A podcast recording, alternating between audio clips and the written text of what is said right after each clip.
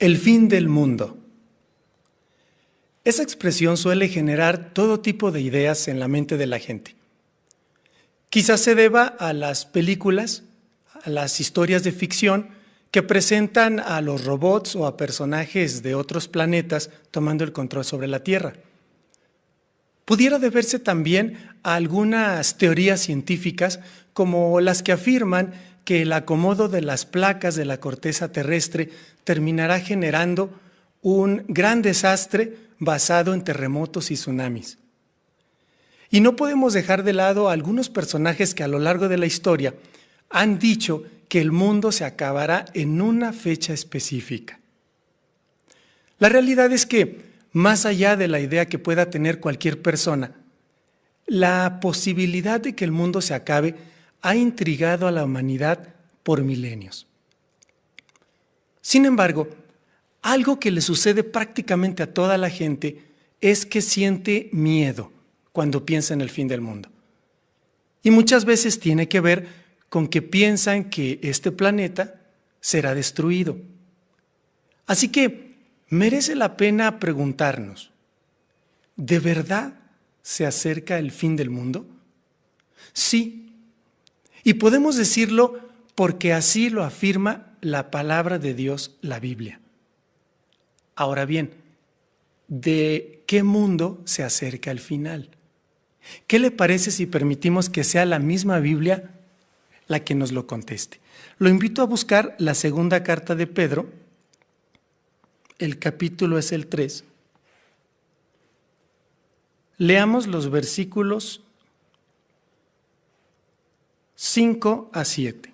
Segunda de Pedro 3, 5 a 7.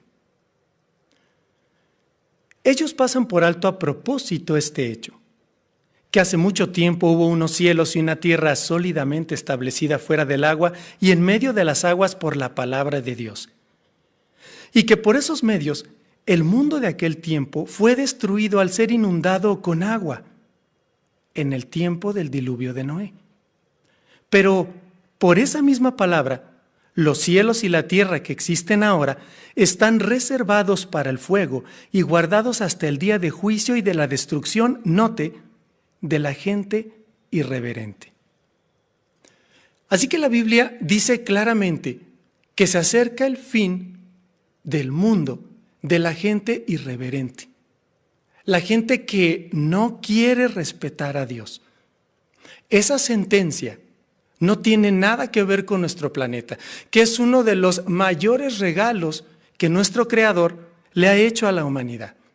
Podemos leer en la Biblia una y otra vez como en Salmo 37, 29, que las personas que ganen el favor de Dios podrán disfrutar de condiciones de vida inigualables en este hermoso lugar que es la tierra. El objetivo de este discurso entonces es destacar el enorme valor que tiene la obediencia.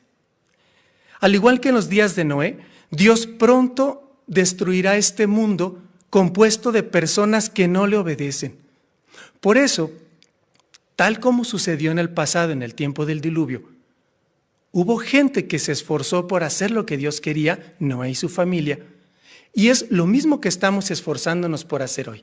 Por eso nos resultará muy práctico sacar lecciones de lo que Noé y su familia hicieron en aquellos tiempos. Comencemos por contestar la pregunta, ¿cómo acabará Dios con este mundo malo? Bueno, no es necesario ni echar a volar la imaginación ni sacar conjeturas. Basta con que vayamos a la Biblia, veamos algunos relatos de lo que Dios ha hecho en el pasado y analicemos también algunas expresiones de sus siervos que Él permitió que quedaran registradas en la Biblia. Eso nos dará una idea clara de lo que Dios hará en el futuro. Con base en eso, podemos decir que pronto, cuando Dios acabe con este mundo malo, hará que los malos se enfrenten a los malos. ¿Cómo lo hizo Jehová en el pasado? Lo invito a ver un relato de algo que sucedió hace más de 2900 años. Está en el segundo libro de las Crónicas, capítulo 20, vamos a analizar el versículo 22. Aquí encontramos al reino de Judá comandado por el rey Josafat, luchando contra las poderosas naciones de Amón y Moab. Segundo de las Crónicas 20:22. ¿Qué decidió hacer Jehová? Dice el relato. Cuando empezaron a cantar alabanzas con alegría, Jehová les tendió una emboscada a los hombres de Amón, Moab y la región montañosa de Seir que estaban invadiendo Judá y se mataron unos a otros. Sí, Jehová con su Espíritu Santo confundió al bando enemigo e hizo que ellos se enfrentaran unos contra otros. De esta forma, Él cumplió la promesa que había hecho y que leemos en este mismo capítulo, en el versículo 17, cuando les dijo a sus siervos, ustedes no tendrán que pelear. Qué forma tan impresionante de cumplir su palabra. ¿Qué más hará Jehová cuando acabe con este mundo malo? Usará las fuerzas de la naturaleza. Veamos un ejemplo. Lo invito a buscar el libro de Josué en el capítulo 10. Aquí nos encontramos a los israelitas peleando contra la poderosa nación de los amorreos. Josué capítulo 10 dice el versículo 11. Mientras huían de Israel e iban por la bajada de Bet Orón, Jehová les lanzó desde el cielo grandes piedras de granizo hasta Aseca, y ellos murieron. De hecho, murió más gente por el granizo que por la espada de los israelitas. Y aquel despliegue de poder milagroso de Jehová para mandar bolas de granizo desde el cielo no fue lo único. Si siguiéramos analizando el relato, nos daríamos cuenta de que, por ejemplo, en aquella ocasión, tanto el sol como la luna dieron luz durante más tiempo. Y eso les permitió a los israelitas completar aquella victoria y dejar claro quién era el Dios más poderoso. Así que como vemos, las fuerzas de la naturaleza también están al servicio del Todopoderoso cuando Él decide ejecutar sus juicios. ¿Qué más tiene Jehová a mano para cumplir la sentencia de la que ha hablado? Cuenta con el servicio leal de Jesucristo el comandante de los ángeles, y de una enorme cantidad de ángeles fieles listos para hacer su voluntad. ¿Cómo lo sabemos? Vayamos al segundo, a la segunda carta a los tesalonicenses. Vamos a leer el capítulo 1. Los versículos son 7 y 8. Segunda a los tesalonicenses 1, 7 y 8. Pero ustedes que están pasando sufrimientos recibirán alivio al igual que nosotros, note, durante la revelación del Señor Jesús desde el cielo con sus poderosos ángeles entre llamas de fuego, cuando ejecute venganza contra quienes? Contra los que no conocen a Dios y los que no obedecen las buenas noticias acerca de nuestro Señor Jesús. No será la primera vez que los ángeles están al servicio de Jehová para efectuar o hacer que se cumpla una sentencia. Hace más de 2700 años, una vez más, con el reino de Judá como protagonista, en aquella ocasión comandada por el rey Ezequías, hubo necesidad de que Jehová salvara a su pueblo. Quizás usted recuerde ese maravilloso drama bíblico que nos presenta al rey Ezequías sumamente abrumado por el ataque de un ejército muy poderoso, el ejército asirio. Los enemigos de Ezequías y de su nación se habían regodeado, incluso habían mandado cartas para anunciar lo que sucedería. Habían dicho que no bastaba más que observar a las naciones enemigas y preguntarse dónde están sus reyes para darse cuenta que el fin de Ezequías y su nación estaba cerca. Ezequías se sentía tan mal que le mandó este mensaje al rey, al, al profeta Isaías. Le dijo, hoy es un día de angustia, de insulto y de humillación. ¿Qué decidió hacer Jehová? Acompáñenme, por favor, a ver el relato. Está en el segundo de los reyes, en el capítulo número 19. Vamos a leer el versículo 35. Segundo de los Reyes 19, 35. Esa misma noche el ángel de Jehová salió y mató a 185 mil hombres en el campamento de los asirios.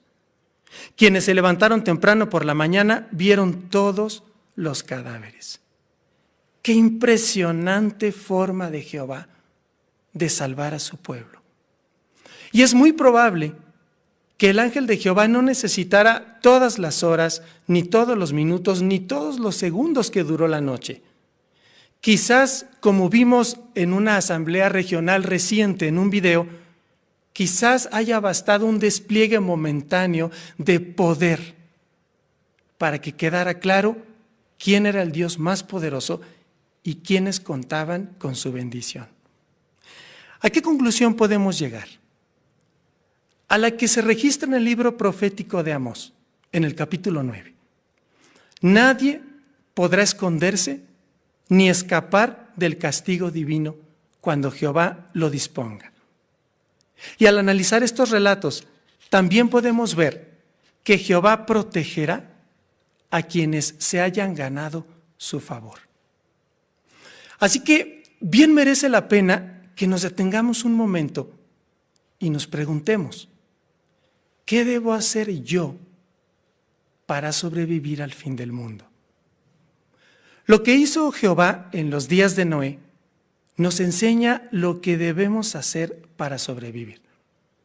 Como se mencionó al principio de este discurso, la clave es obedecer. ¿Por qué protegió Jehová a Noé en la época del diluvio?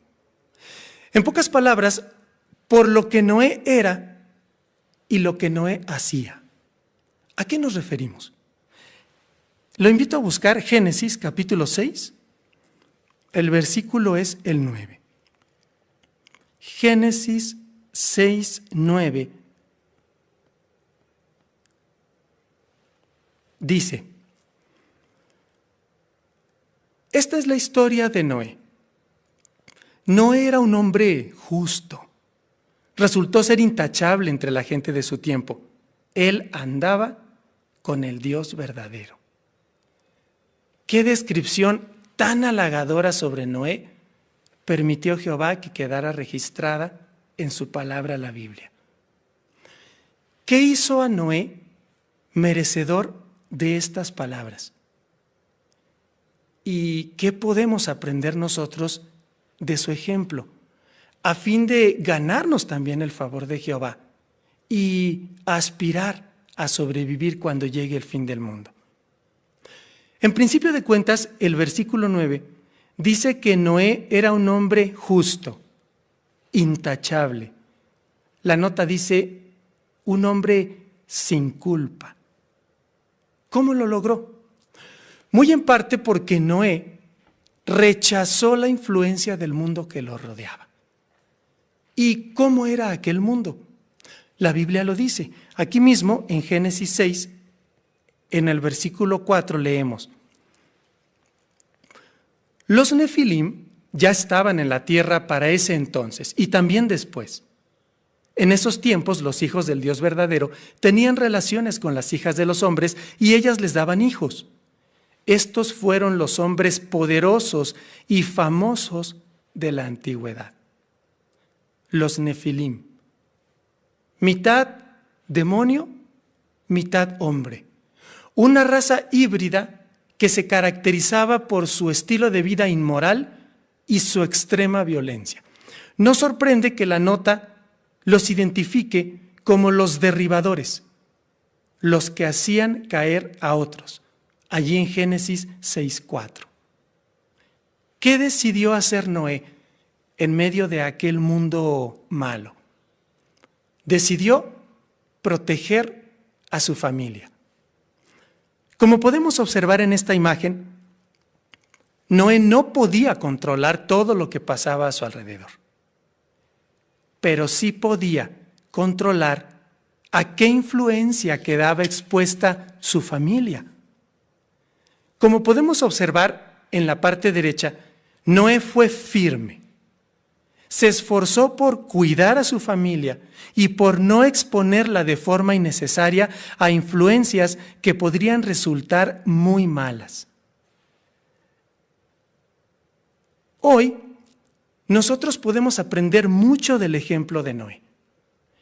Debemos tratar de cuidarnos personalmente y también hacer lo mismo por nuestra familia. Y es algo que podemos hacer todos los días. Por ejemplo, sabemos que el entretenimiento tiene su lugar. Hay que sacar tiempo de la rutina para relajarnos un poco, pero los peligros están allí. En este mundo moderno estamos a un clic en Internet, en la televisión, de contenidos que cada vez respetan menos el bienestar de los demás, su sufrimiento, que presentan la violencia como algo aceptable. ¿Qué estamos consumiendo en ese sentido? El ejemplo de Noé nos deja claro que no debemos exponernos innecesariamente a influencias dañinas. Quienes esperan sobrevivir al fin del mundo deben mantenerse separados de él.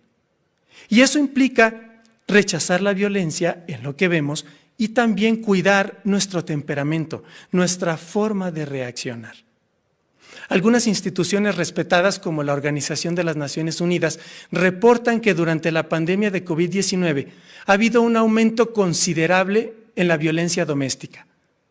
En ella han participado padres, madres, hijos, cónyuges. Pero qué diferente es el caso de los siervos de Jehová. Y qué bueno, porque nos estamos esforzando por rechazar la influencia del mundo que nos rodea a fin de sobrevivir al fin de este mundo. ¿Qué más hizo Noé? Regresemos a Génesis 6.9. Después de leer que él era un hombre justo, el versículo dice que él andaba con el Dios verdadero. Hace unos años se publicó un interesante comentario sobre esto en el libro Ejemplos de Fe. Se dijo en el capítulo 2, ¿qué significan esas palabras? Noé andaba con el Dios verdadero. No quieren decir que Dios hubiera bajado a la tierra, ni tampoco que Noé hubiera ido al cielo. Más bien, se refieren a que Noé obedecía a Dios al pie de la letra y lo amaba profundamente. Para él era un amigo muy íntimo que lo acompañaba en cada paso que daba. Miles de años después se registraron en la Biblia estas palabras acerca de Noé. Por su fe condenó al mundo. Con este comentario en mente, merece la pena preguntarnos, ¿es Jehová tan real para mí que influye en lo que pienso y en lo que hago? ¿Y qué es lo que Jehová espera de sus siervos? La carta a los romanos en el capítulo 13 y el versículo 13 nos lo responde de manera clara. Romanos 13, 13.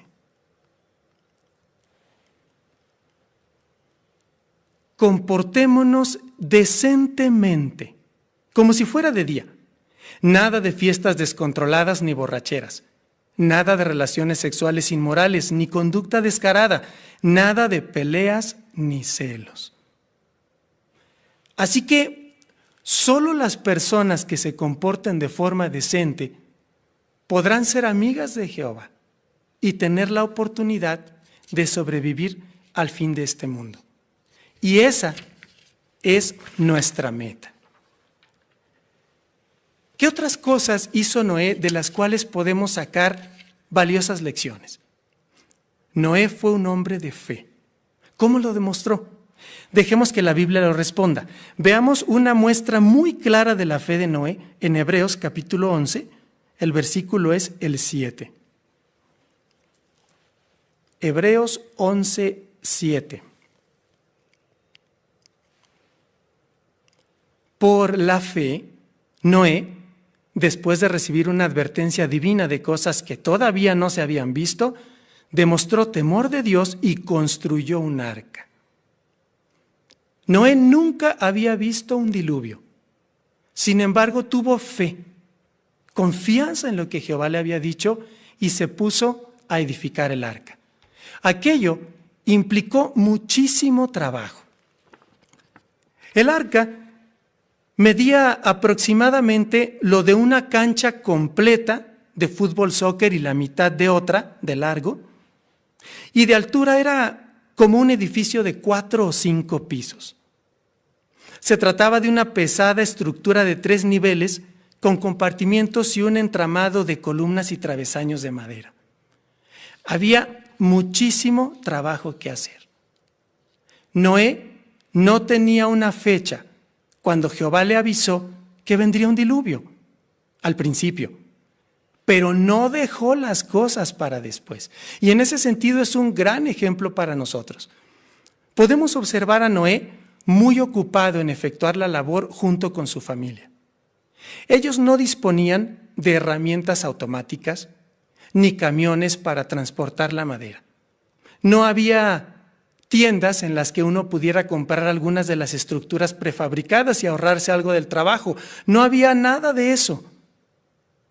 Pero podemos observar a Noé y a su familia trabajando de manera entregada y alegre para hacer la voluntad de Jehová. Génesis 6:22 dice que Noé hizo todo lo que Dios le pidió y justo como se lo pidió. Y qué importante fue que hicieran eso y obedecieran al pie de la letra lo que Jehová les pedía, porque eso tenía que ver con su bienestar y su supervivencia. Hoy nuestra situación no es muy diferente. Vivimos tiempos difíciles, quizás estemos viendo cosas que jamás imaginamos, o que jamás habían ocurrido, al menos durante nuestra vida. Por ejemplo, durante la pandemia de COVID-19, la Organización de Jehová nos ha dado instrucciones muy claras sobre cómo predicar, cómo celebrar las reuniones y cómo cuidarnos. Qué importante que obedezcamos esas instrucciones. Sin duda, se percibe el amor de Jehová el interés de su organización en nosotros. Hacerlo nos permitirá estar lo mejor posible en medio de las circunstancias. Hace unas semanas, un estudiante de la Biblia le dijo lo siguiente a su maestro. Me ha salvado la vida obedecer los consejos de Jehová. ¿A qué se refería? Él le contó a su maestro que semanas antes su familia se había reunido para celebrar un cumpleaños. Él les dijo que no asistiría por dos razones.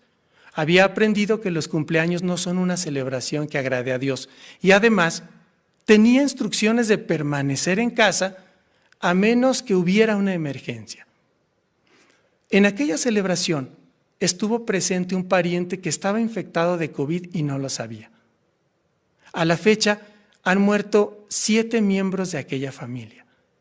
Este estudiante concluyó diciéndole a su maestro, no puedo ver más claro cuánto amor me tiene Jehová.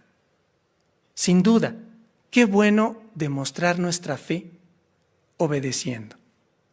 El ejemplo de Noé también hace que nos replanteemos muchas cosas, que nos preguntemos, pienso que falta mucho para que venga el fin. ¿Qué dicen mis prioridades? Noé tenía las cosas bien claras y tenerlas tan claras le permitió hacer algo más. ¿De qué se trata? Veámoslo en Segunda de Pedro 2.5.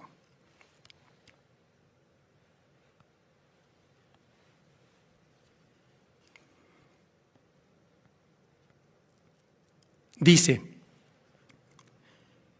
Dios tampoco se contuvo de castigar a un mundo antiguo, pero mantuvo a salvo a Noé, predicador de justicia.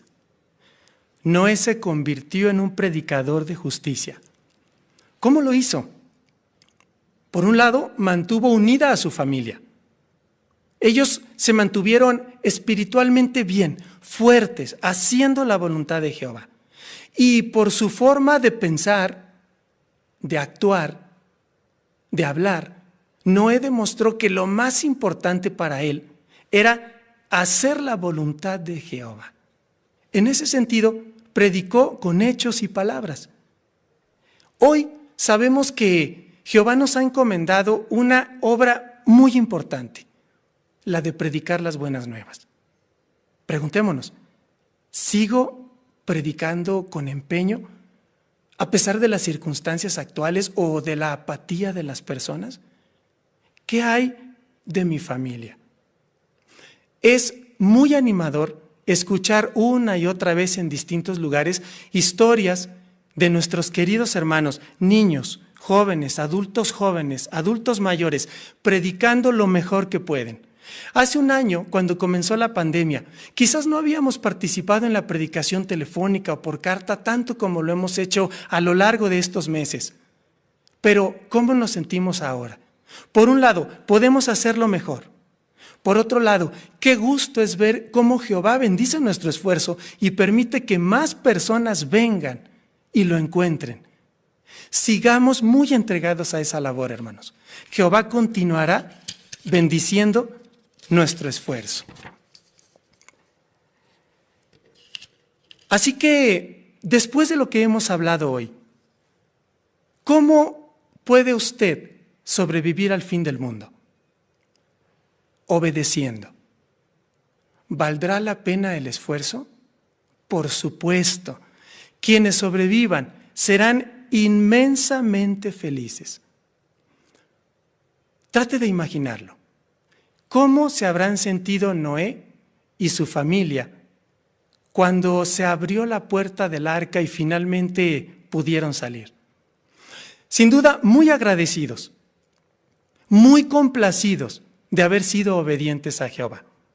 Había unos cielos despejados, intensamente azules, una tierra fértil, espaciosa para los animales y para que Noé y su familia repoblaran el planeta. Sobre todo, había un mundo sin injusticia, la oportunidad de servir a Jehová sin las influencias dañinas que había hasta antes del diluvio. Lo que Dios hizo en los días de Noé nos enseña qué hacer para sobrevivir. Qué iluminador ha sido también analizar el ejemplo de este patriarca. Fue justo, rechazó la influencia del mundo de su época, anduvo con el Dios verdadero al tomarlo siempre en cuenta y demostró fe haciéndolo todo y justo como Jehová se lo había pedido. Noé fue predicador de justicia, cuidó a su familia y predicó con hechos y palabras. Por eso sobrevivió al fin de aquel mundo. Quienes sobrevivan al fin de este mundo se sentirán igual. Tendrán la oportunidad de reconstruir la tierra, de recibir a los seres queridos y a las personas de buen corazón que han perdido la vida y que serán resucitadas. Qué emocionante será desarrollar nuevas cualidades, conocer cada vez mejor a Jehová y disfrutar de servirle en un mundo sin influencia de la injusticia, la inmoralidad y la violencia. Ese nuevo mundo está adelante, en el futuro cercano. Siga haciendo todo lo que esté en su mano por conocer mejor a Jehová, por hacer su voluntad. Si ya es parte de la congregación, quédese dentro de ella. Si está tomando un curso bíblico, siga adelante.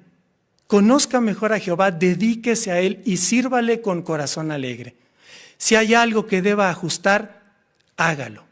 Sin lugar a dudas, vale mucho la pena.